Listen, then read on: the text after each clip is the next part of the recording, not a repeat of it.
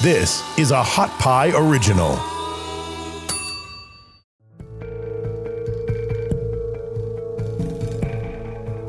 Hey there, everyone. Welcome to episode 23 with the Inhumane Podcast, a Hot Pie Media original.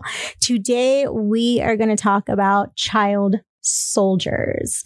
Um, I know that those two words sound like an oxymoron, but we are talking about child soldiers today. Um, I think a big piece of why I wanted to talk about it specifically um, sooner than later is, uh, you know, I have a long list of topics um, that have to do with human trafficking. But lately, I've been getting, of course, a lot of a lot of calls, a lot of DMs, and it's been part of conversation in in conferences as well as um, trainings and task force um, meetings that I'm a part of. And uh, people are starting to see it here in the US because they're seeing kids that are in Cuba and all of the stuff that's happening in Cuba. And if you have not been listening to um, alternative media um, or news outlets, because let's be real, a lot of the mainstream ones only want to show what they want to show.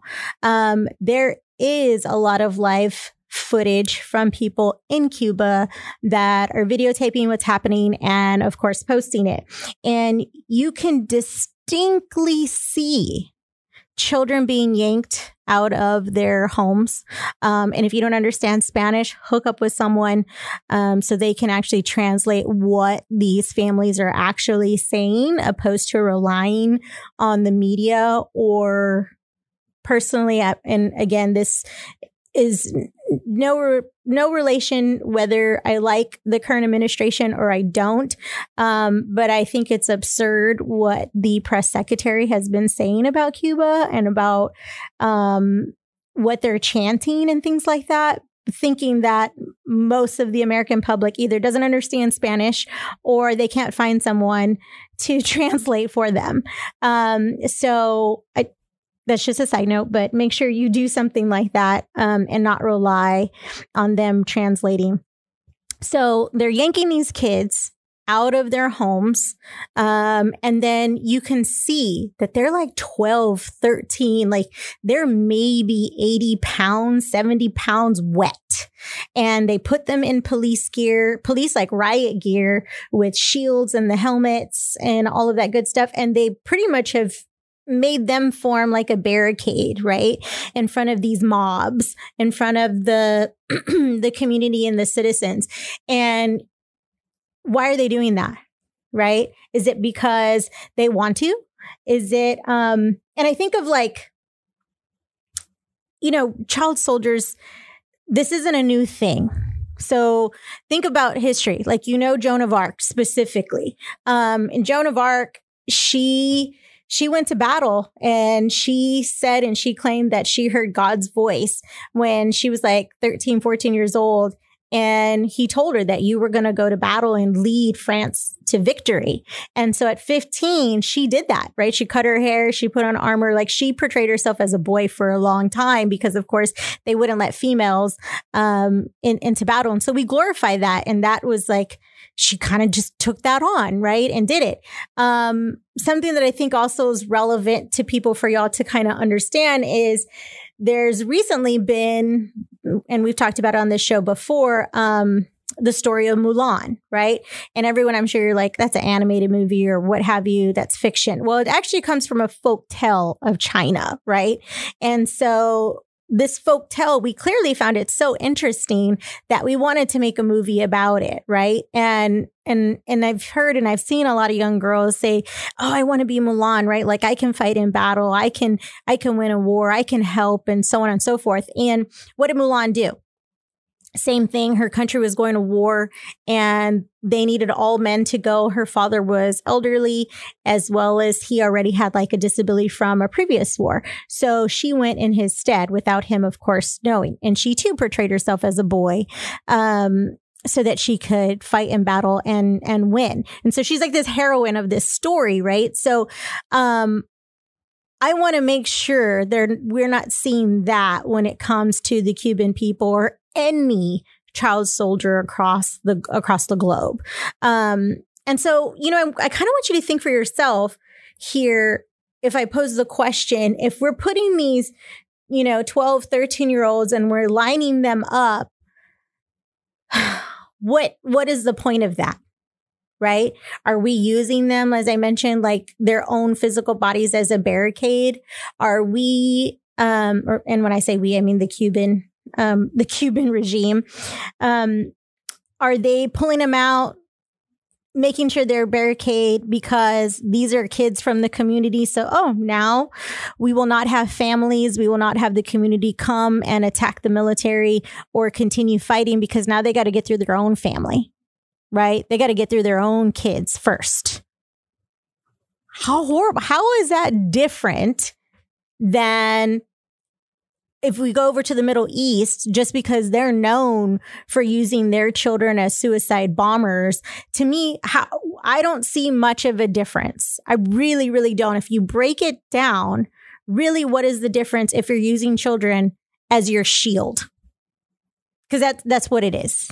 They are a shield so that no one else can attack you. What?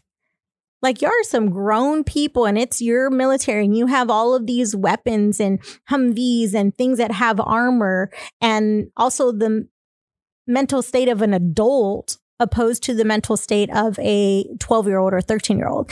And like in some of these videos, you can see like, like they're just kind of looking around like this because they don't know what to do. right? They see a mob of people very upset, as well as I'm sure they know a lot of what's going on on um, why they're rising up, right? Why the country is rising up against their uh, dictatorship. And so I'm sure they've heard some of that and they're like, wait, I'm on the wrong side. right? You pulled me from my house. Why am I here? I'm not here to volunteer. Um, now, just to let you know, let's see. Um, like today, there's about 250,000 to 300,000 children fighting um, in the world for, you know, for wars. And it's usually internal conflict. Um, and of course, just like all human traf- trafficking statistics, which I think are very much like any other vulnerable um, demographic that we're trying to get stats for, it's very hard to get like hard, hard data, right? Because of course you have to self identify as one as well. And due to the circumstances, especially when you go into a country, let's go to another country, um, like Somalia, you're talking, it is, uh, it's the top, it's in the one out of 10 of the poorest countries in the world. This is all they know. This is normal to them, right? So why would they self identify as they are a child soldier? This is how they do things. This is how it's run. So that's why stats you really have to take with, you know, just a grain of salt because it's just not completely accurate all the time. Um, some will have more depending on the questions of the survey, and some will have less, right? Number wise. And I wanted to be clear on that because there's a lot of conversation. And I, um, I think I mentioned it on a podcast before, but I was giving a training um, on, you know, on human trafficking prevention. And this one gentleman, he kind of kept going back and forth with me and trying to tell me that those statistics aren't right. They're much higher. Um, and that this other, this other organization said that these are the stats. So mine are wrong. And I preface the training with, Hey, I'm going to give you some statistics, of course, but I, again, I want you to take them.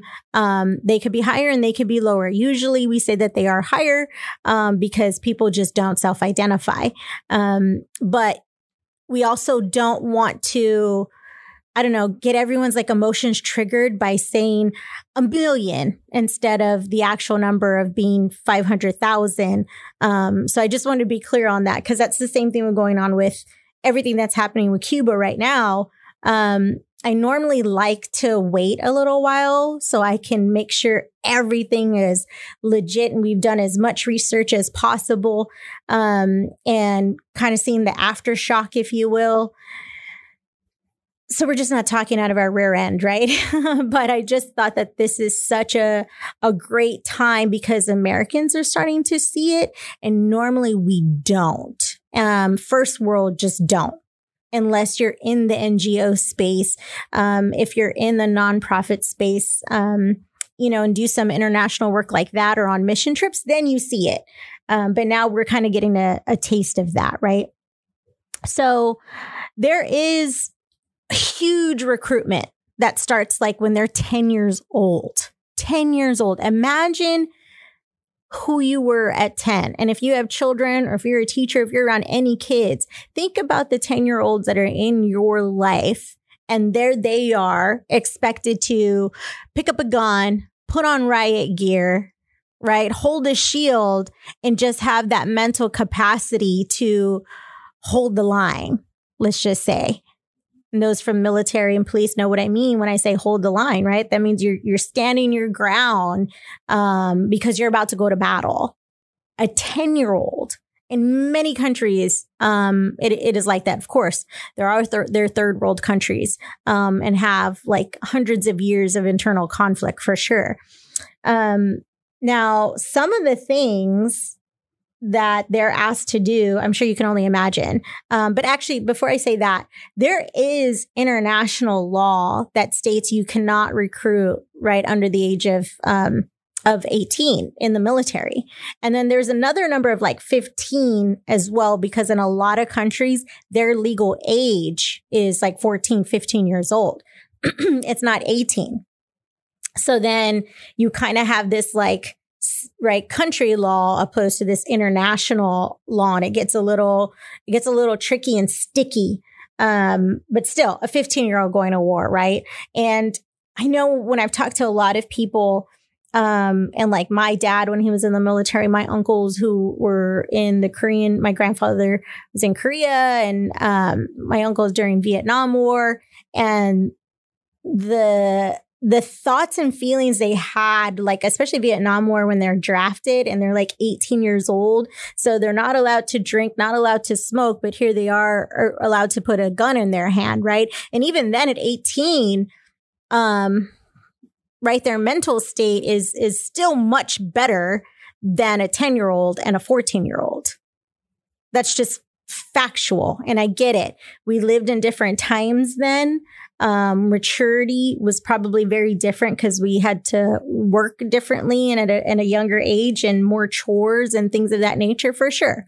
Um, but still, a 10 year old uh, and up to a 15 year old should not be in war at all whatsoever. So, some of the tasks that they're required to do or what the, they're recruited for is they have to participate in like combat, of course, laying mines down. Like, can you imagine laying mines down.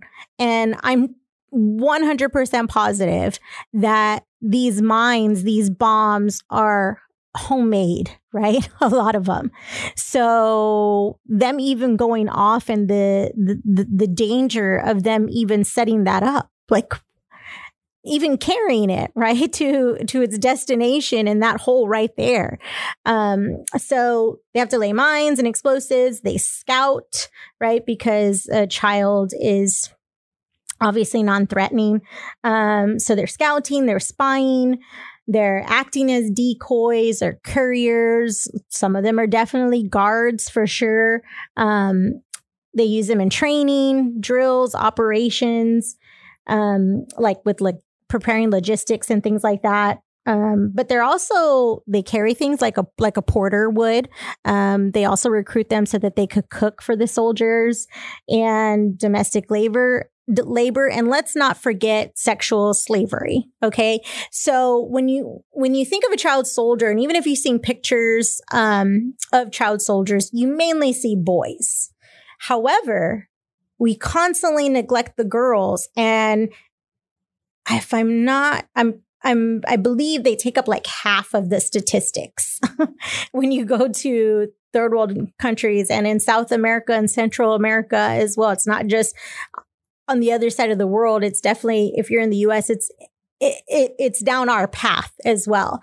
And so they recruit these young girls and they are sex slaves. They are forced to um, be sex slaves for all of these soldiers um, that are in the military. And there's tons of pictures where you will see uh, young girls with a baby strapped to their back and they're cooking or they're doing also portering. Like they don't just have one job of just being a sex slave, right?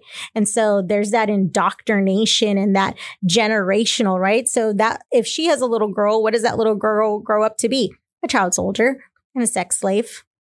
Like it, it just repeats itself if she doesn't die um, before that, right? If she wasn't sold before that, because we know babies, um, you can make a lot of money off of selling uh, selling a baby, right? So let's see. Um, oh yeah, one of the things is yes, they're picking up weapons and yes, they're, you know, all of these jobs that they're giving them. But as I mentioned about like family members that I know, as well as tons of other people who were like drafted in the Vietnam War, there is a lot of um, issues of them, like I said, not of age to do all these things, but their age to go to war. Well, it's not like that with child soldiers. They do not treat them like children at all. They start to treat them like men. So here you go. Here's all the drugs that you want. Easy to control, right? So think about it from a recruiting perspective. Um, if I'm in a country and we're having some internal conflict and I'm raiding these towns, I'm not going to go and try to capture an 17, 18 year old. That dude's going to be smart enough, um, probably strong enough to fight his way. And then I'm, you know, and I'm trigger warning to be graphic, but I'm just trying to give you an example of their mindset is, you know, I'm not going to work myself up and try to capture him again. No, I'm probably just going to have to kill him um, because he's causing issues and he's going to probably keep trying to escape, right? Like, I can't indoctrinate him at 17, 18. Um, as it's, I'm going to have to put in more work to do that. Opposed to getting a 10 year old, 11 year old, um, those are easy. Less food, right? So less money for me to maintain that way, less work in my indoctrination. Um, I, in my indoctrination, let's talk about that for a second. What does that look like? Um, indoctrination for them, especially in these internal conflicts, um, and they see their homes getting raided. Um, they see when militant groups or yeah, yeah, like a lot of militant groups where they steal the food and water that you know international aid drops off, um, and then they hoard that right? So they can starve their people. Um, these kids are seeing all that and they're understanding some of it. And so when they are kidnapped and they're taken, they are told that this is revenge on the people who took food from them. This is revenge on the people who burned down your town. This is revenge for um, the people who killed your brother, your sister, your mom, your dad. This is revenge. This is how we rise up as a country to fight back. So telling a 10 year old that is very different than telling a 17 year old that, right? So that indoctrination is key key to them. Um, so while they're treating them like men, right? As I mentioned about the drugs, if I give you drugs, you're easier to control and I don't limit you. If you have a problem, you have a problem. If you don't, you don't. Uh, but it's all about um, if a kid is on drugs like that and they're being told that you need to avenge your family's um, death or your family home or land that was taken away, mixed with drugs, mixed with being like an adolescent, what do you think that's going to create? Right? What do you think that's going to create? Like right now, they're a victim. And don't get me wrong, I, I still believe that they're a victim for sure. But you've just started to create like this this this monster, right? That has that may not have any regard for human life but it's normal. It's absolutely normal. And what are we doing about it? Okay. Now, why are um, I, I, gave you some of the reasons of why um, why why they're used. Um, I think another was obedient. I wanted to give you a little little bit more. Um, what what is that one? Um, actually, I think I might have said them all. um, so yeah, those are all reasons of basically just easier to manipulate, right? Of why we use or why they use um, child soldiers. So let's see. If I could put it a little bit more in context for you, um, there's this movie, and I, I'm I'm hoping that a lot of you have seen it. If you haven't, um, it's Black Hawk Down. Okay, so and you know, a lot of times I'm like, oh, I'll reference like a piece of a movie because it is relevant, but don't take the whole movie, as in that's what's happening when it comes to definitely human trafficking. But this one I think is pretty relevant. Um, Black Hawk Down. This is when the U.S. military is in Somalia um, in the early 90s and they were there to capture some leadership who, of course, are starving their people, stealing aid, um, just really bad for the country. And uh, the U.S. government's take was we're in there to to help and to free their people. Um, well, some bad things start to happen. Um, or actually, no, they're about to go in. So you got troops on the ground. In addition to troops on the ground, they actually have Blackhawks, which are these little helicopters that are more made for war and kind of can go in and out, um, but to drop off guys as well. And it's above. So um, I remember one of the soldiers, he makes a really good comment like, oh my gosh, this would be such a beautiful place. Like the ocean, the beaches, they're just absolutely beautiful and hardly, and like, it's not filled with tourists, right? Like it is Somalia. Um, and the guy's like, yeah, it'd be great if it wasn't infested with sharks. Um, so you have this beautiness and it's uh, it's just showing the beauty of Somalia and the, in the countryside and near the beach. And then all of a sudden there's this child and from, of course, from the bird's eye view, literally, um, they're waving at this child. And what the child is actually doing is he's holding up a cell phone. Okay, so he's holding up a cell phone. Um, then it the scene goes to another child who has a cell phone and he's running and he's running through um, like a like a little village or the town and building and he takes the phone to like the number two guy or the number three guy um, in on the opposing team, if you will, and they give it to him, and he's now he's hearing and he understands that those are helicopters. So now they're moving, right? So there you go. It wasn't a trigger that and again this is a movie could have happened in real life or not real life. Um, they could have added it more but this is actually a really great example is you saw a child and not once were you thinking ooh we need to change our strategy or pivot at all whatsoever. Instead you're saying like oh hi like yes there's this child and in this you know country of just turmoil and you know i want him to see me as you know a friendly soldier and i'm here to help free his country or, or whatever the case may be right? But instead he really was um, a messenger and I mean, the guy looks like a little guy. He looks like he's nine, eight years old. So, of course, doesn't know what he's doing. He just knowing he's there to help and whatever else they brainwashed him with, right? So, that to me is a really good example that I like to use when it comes to like okay, like check out this person who could be a messenger. Um, now, one of the things I want to state in regards to a lot of these countries, um, and let's just so as I mentioned, you have Somalia, one of the 10 poorest countries in the world. You have the Democratic Republic of Congo. You have Iran, Iraq, Mali, Nigeria, um, South Sudan, Syria, and, um, you know, Yemen.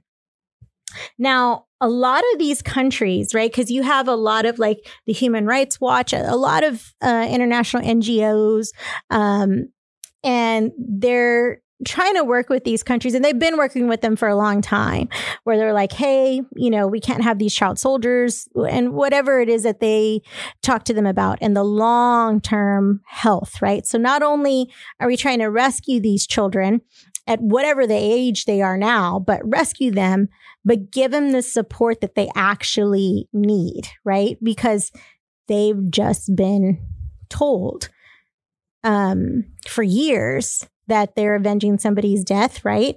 Um, and I I look at that. There's another movie called um, Blood Diamond. There it is. My brain just went. So Blood Diamond, and that is with Leonardo DiCaprio. So that's an older movie too. That came out in the 90s and he's in Sierra Leone and they're very known for their diamonds. Hence why a lot of people now know um, to buy ethical diamonds um, was because a lot of this bloodshed that was happening um, in countries like Sierra Leone. So they have such rich resources and all of these um, i'm not going to just say western world people because it's also internal right people from their country who are also making deals and doing bad things and, and killing people right so there's an episode or an episode there's it it kind of shows you this this african family um and he has a mom and a sister and um or he has a daughter and a son and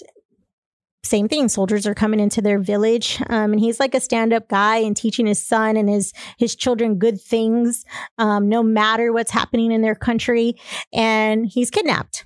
And it took him a while but he becomes like the favorite of um, one of the like the main guy of of this military group. And i mean they're like exactly what i described. They're giving these kids alcohol and drugs and tons of guns and let's have shootings. And you know it's almost like a they try to create this like peter pan kind of moment. Um and then it it ends quickly because now they definitely have to start killing people. Um and fast forward at the uh, towards the end of the movie the little boy is around again and he actually has a gun and he has a gun and it's facing leonardo dicaprio when they're actually trying to save him. And and his dad's getting in front of him and you can see his brain like he's just so confused. So think about that. It's not like it, this was years right and they do such terrible things with you that almost you your your mind starts to play tricks on you as well. So if that can happen in a short period of time, which me working with trauma victims, your mental state, their mental state can change rather quickly. They don't need to spend years as a child soldier. This can happen um, you know, within a week's time. And you're talking, it'll take years of therapy for them to be healthy again. So I say all that because that's essential when we're trying to help these countries or all these international NGOs that are trying to help these countries um, rescue these child soldiers, give them the support that they need, but also work with these countries to say, okay, let's make a treaty, right, of some sort where these kids, um, you're not doing it anymore. You're no longer recruiting, even though your legal age is, you know, 14 in your country. You're no longer recruiting them to go into your national military until they're 18. Um, and so there's a lot, especially like during 2012, um, 2017 with the countries that I had just mentioned that they are working on that. However, However, a lot of them go back on their word for a variety of reasons. I'm sure in their mind these are justified reasons, but um obviously I'm speaking from a first world person who has been in the field of human trafficking for a while as an advocate and trying to change policies and things like that. And so I'm like, how do you justify it? Right? These countries are in a totally different space. And anytime a new regime comes up, things don't matter. It doesn't matter if they signed a treaty before or they agreed or anything along those lines. Everything is like new again. Everything is fair game and everyone is fair game. Um, and so a lot of the stats, by the way, that I just gave you come from the 2018 Trafficking in Persons report. Um, I'm, I'm looking forward to seeing what's what happened in right 19 20 21 but because of the pandemic um, a lot of a lot of those stats really you know they're just not there yet so we'll see and if you look up online because i definitely obviously want you to research about child soldiers um, i want you to see I want you to see there's definitely going to be a lot of stuff in the early 2000s and 2012 a lot of heavy reports. Like this takes time because a lot of these like i mentioned are in third world countries. So it's not like getting reports here from the state department and boom it just pops up in a year's time. So it it's definitely definitely not like that.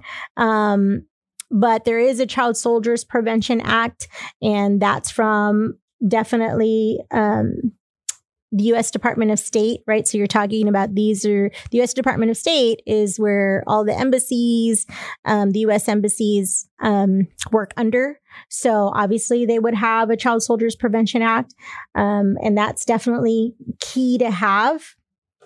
Um, and one of the things I think is is essential for me when I talk about that and when I talk to some of those um, NGOs is that these kids, when they're rescued, that they're able to reclaim their youth, right? Because their childhood was taken away from them, whether it was for a month's time, a year's time, or you know, five years' time. Um, how do we help them reclaim their youth in a safe and healthy um, manner so that they can live a great life and that has become right their their past? Um, so I recommend, and I'm going to talk about this again. And there's actually, um, there is a child soldier who is on um, trial right now um, out of out of Africa, and so I'm waiting for a couple more things to to kind of settle, and then that's going to be another episode because, oh gosh, actually, I want you to look at this one article. Um, this is Dominic Ongwen, and I could, of course, be pronouncing his last name wrong. Um, but if you go to the Human Rights Watch, and that's actually your task. Let's do that. That's your call to action today. Is if you go to the Human Rights Watch, right, .org, there is an article, and this article's um, name is "How to Hold a Former child soldier accountable. Um, how to, yeah, how to hold a former child soldier accountable. And I want you to read that article because this article really can help you go from both sides. Like he has killed so many and kidnapped and everything that a soldier in those countries do. Like he was like number three, I think, on like, you know, the top guys and from this military group. Um, but he is an actual child soldier, right? He is a victim of being a child soldier. So he was kidnapped and he was indoctrinated and brainwashed to do this this whole entire time. So do we take that into account or we just say, you know, um no, like off with his head kind of thing. And so I'm so interested to to hear um and so if you can read that um, I think that will give you the perspective of of or a little bit of a better perspective of child soldiers and where they can end up being if we don't start preventing um, this from happening a little bit more. And I just want to leave you with the last words from um, from Gandhi, and he said. If we were to teach real peace in this world, and if we were to carry on a real war against war, we shall have to begin with the children. And to me, that's in every aspect. That's in every social justice space that um, we care about. We have to start with the children. And in this case, we have to protect them and then we have to work with them for sure. So, look forward to um, seeing y'all next time. Thanks so much for listening. Thanks for listening. You can find more episodes and all other Hot Pie Media originals baked fresh daily at our home on the web at hotpiemedia.com, the Hot Pie Media YouTube channel, or wherever you listen to podcasts.